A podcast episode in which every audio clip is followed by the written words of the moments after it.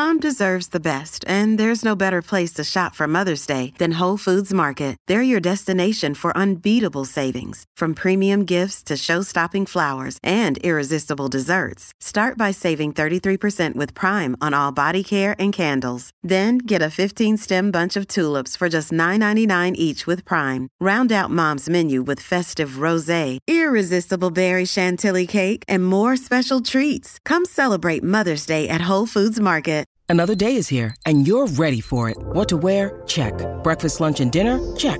Planning for what's next and how to save for it? That's where Bank of America can help.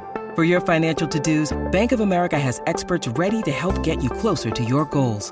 Get started at one of our local financial centers or 24-7 in our mobile banking app. Find a location near you at bankofamerica.com slash talk to us. What would you like the power to do? Mobile banking requires downloading the app and is only available for select devices. Message and data rates may apply. Bank of America and a member FDIC. The Bulletin. Love talking to this bloke. We got Nigel Yalden on the bulletin this morning, and I love his forthright opinions, and he'll have uh, some good ones on the subjects today, and uh, a couple of. Uh, I guess personal issues to talk about first of all.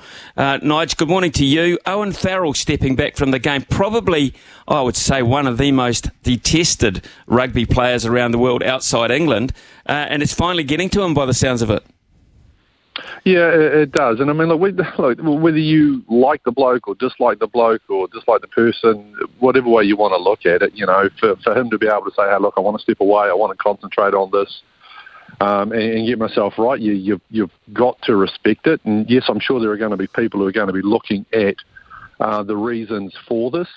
Um, look, I've uh, doing games at the Rugby World Cup, Smithy. You know, I was I, I mm. heard um, during the the um, you know some of the games you heard him constantly at the referees, and unfortunately that is audio that people do hear going all around the world. And that's part of the reason why he does at times.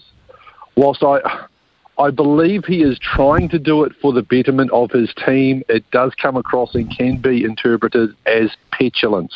Um, and so some of the stuff that he has been criticised for um, I think he has bought on himself, but there is also a bucket load of stuff that, as we are seeing in sport, far far too common nowadays, Smithy. I think there are things that it's just him trying to be a rugby player, trying to be a leader, trying to be a captain that he is criticised for unnecessarily. So I respect Owen for, for doing this and being able to step away. We are seeing other players do it in different forms, um, wanting to maybe go away. You know, we use the sabbatical here in New Zealand to, to try and get away. He's just decided he wants to step away and spend time with his family. And look, leading that particular country, given how um, passionate and at times vitriolic some of their fans can be, it's, it's no different to a lot of those top rugby um, fans around the world. Um, I, I can understand him in doing it. Um, but yeah, it's, uh, I think it's an interesting one for, for him to be able to, for him to do it because for a long time he has been, you know, you know as you point out, you know, he's he has been one of the guys who I guess mentally we have looked at as being a very very strong individual, given all the criticism mm. that has been levelled at it. So maybe we should also just maybe look at that and maybe just take a step back and go, okay, hang hang on a touch here. An interesting story developing at home as well. I, I agree uh, totally. You know, it's also the tackling, isn't it? The tackling method of Owen Farrell, which oh, yeah, burned yeah. him oh, somewhat. Precisely, yeah. Absolutely. This Chloe Knott story, um, you know, all of a sudden the, the, the, women's Phoenix are hitting a golden patch, and Chloe Knott's very much part of that. And now we're hearing uh, she does no longer want to be part of it for financial reasons, but for also reasons about uh, the direction the club's going, and she's not going, etc. I can't. I'm, I'm finding it a bit tough to get my head around this one.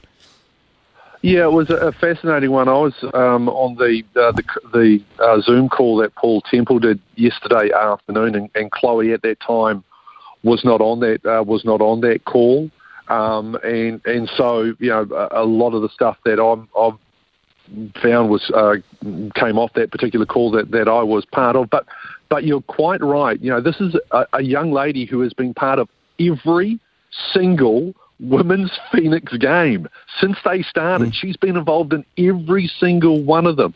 And for her to now have that situation where she's saying, look, I can't do the full time work to be able to be a part time footballer, she's talking about the financial obligations and Paul outlined that, you know, she's She's from Auckland, but she's in Wellington. Her partner is up in Auckland, so there's that dynamic as well. That that's got to be challenging too. Um, but it but it is a, a concern. I there was no talk, obviously, uh, on that particular call with regards to club direction and that sort of a thing. But you know, to me, it, it, it highlighted again what these female athletes in this footballing space are doing, not only at the Phoenix but on the other side of the Tasman as well. And, and my immediate thought listening to it was, look, here's a, a lady who's uh, 27 years of age. Um, so she's not one of the younger ones uh, by any stretch of the imagination. And if someone who's got this experience, this level of intelligence as well, she's a very, very bright young lady. If she's having this battle and having to make this decision, are there other similar decisions being made not only in New Zealand but maybe over uh, in Australia as well when it comes to the A League? And one of the things I was sitting there as I listened to Paul Temple, who spoke very, very well, Smitty, I was saying, I think was, gee, is, is this particular league going to be sustainable if someone like this is having to step away so early into her A League career? It's an interesting one because we have seen this. Um, this has always been headline of women's football, hasn't it? Uh, Nige with uh, the United States women's football team and Megan Rapinoe probably to the fore in that, but a number of other players who have stood up for women's football rights to the fact that well, I think now they're even more uh, highly paid. I think Abby Wambach is another one, highly paid than the, than the men's their men's equivalent over there. So is this the yeah. is this the forerunner? Is this the first sign of it here in New Zealand? It's an interesting one. You use the US women's national team. They are far more prominent than the men's national team. And, and were for a long period of time. I think it's odd that the men are actually now starting to get a little bit more media traction than what the women did because they were world champions. They were absolutely to the fore in their particular sport, whereas the United States men I mean, have they? I think have they qualified for a quarter final once, maybe in their in, in their career. I, I stand to be corrected on that. So I think that's what was always interesting about that situation in the US. Now, when you look at the New Zealand women's team, um, I think obviously they've had the, the wonderful promotion and uh, the, the wonderful stage of a World Cup on which to perform. Obviously, got everybody fired up with that opening round win. Then, obviously, the disappointment of not being able to make it to that next stage and get into the knockout stages. So I think I, understand when you talk about the US. I think it's a very different circumstance to what we are seeing from a New Zealand point of view because the profile is improving and will continue to improve. What's the one thing that women's sport has been missing, Smithy? It's been investment, and that's for a very mm. long time. Now we are starting to see investment. That investment, I believe, will continue to grow as they get the opportunities, they will get the, the sport will obviously improve. It's already at a very good level, in my own personal opinion, now. But that there is when other businesses will then want to get involved and the money will flow through. So uh, I, I get what you mean with the US side of things, but I think that's a very different situation to what we're seeing with regards to this part of the world. Okay, cool. Uh, we really need to talk uh, about the Black Caps because the Black Caps really need to get their act together. They're under severe pressure in this this Test match, uh, Nigel. We, we don't want to be losing the first Test match of our Test Championship campaign to Bangladesh, but it's at this point it's on the cards. Can I just say the irony of you, Ian David Stockley Smith, asking me about cricket is not lost on me in any way, shape, or form. Can I just get that on the record? Is one of the best commentators we've got. You're a former international, and you're asking me, who played senior reserve for about three years, about this. So I ah, just yes, want that irony put definitely on the record. You're right, though. This, you're right. Yeah. They, they've, yeah. they've got to get a wriggle on, but what I think is interesting, and, and Luke Ronchi made this point in his post, I think it was day two comments about look, there were a lot of New Zealand batsmen who got in and got the start. Who were the batsmen who showed how to bat? Well, we've seen it with Kane Williamson, and we've seen it with Shanto as well. I think both scoring 104.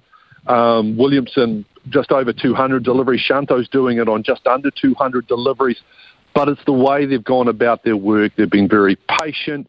And that's what the New Zealand batsmen, when they get the opportunity to chase whatever score it is Bangladesh put on, they're going to have to be just a little bit more patient than what they were in that first innings. You know, I, I think the, the seeds were there. We obviously saw it with the wonderful Kane Williamson, Test match 129. That's the way they're going to need to play. So I think some of those players have just got to temper what they normally want to do just slightly. I think you saw it with Tim Southee and Kyle Jamieson and getting New Zealand past that first innings total of, of 310. They were a little bit more circumspect and patient than what we normally see those two players like to play with, with bat in hand. I think there are other players who are going to need to do that. There are players who we know can bat for long periods of time with patience. Latham, Conway, Williamson, um, Daryl Mitchell can do it as well. We know Tom Blundell can do it. There are scrappers, there are fighters. So if there's a target there, it's just going to be a case of patience, playing. What's the cliche, Smithy? You, you, you know this. You play what's in front of you. You play every ball on yeah. its merit, and if you do that, Correct. you give yourself the opportunity. Yeah, absolutely. Just, um, just finally, you mentioned most of the batsmen there, but you didn't mention Ravindra. well, I think you've been very forthright with your opinions with regards to this, uh, Smithy. Do I really need to come in over the top for you off the top right? I need that senior reserve opinion. I really do. Yeah, look, I, I am surprised. I mean, look, he. Um, he, I mean, what, what he did at the World Cup, you were there, you saw it. I mean, what a, what a breakout! Mm. You know, there's so much. A lot of people have been saying for a long period of time what an absolute star this young man is going to be, and we saw that now really come to fruition on that world stage. I think he would have been a great option. I think he would have been a neat bowling option as well on uh, this particular surface too. Again, providing maybe a little extra a depth if you're going to uh, slot him in there somewhere. I, I will ask you this question though, uh, Smithy, as, as I depart the, the scene here do we need to see a little bit of Kane Williamson at the bowling crease, or has that ship well and truly passed? That ship has sailed, mate. That is on one of uh, our America's Cup trial boats on its foils, and it has disappeared down at the greatest rate of knots. So you won't see Kane Williamson at the bowling crease, uh, I don't think, um, ever again. Um, so, Nige, thank you very much for your uh, opinions across the board. They're really interested on those uh, social issues as well. Cheers, man. Have a terrific weekend. Been great catching up. Thank, thanks, man. You always appreciate it, brother. Thank you.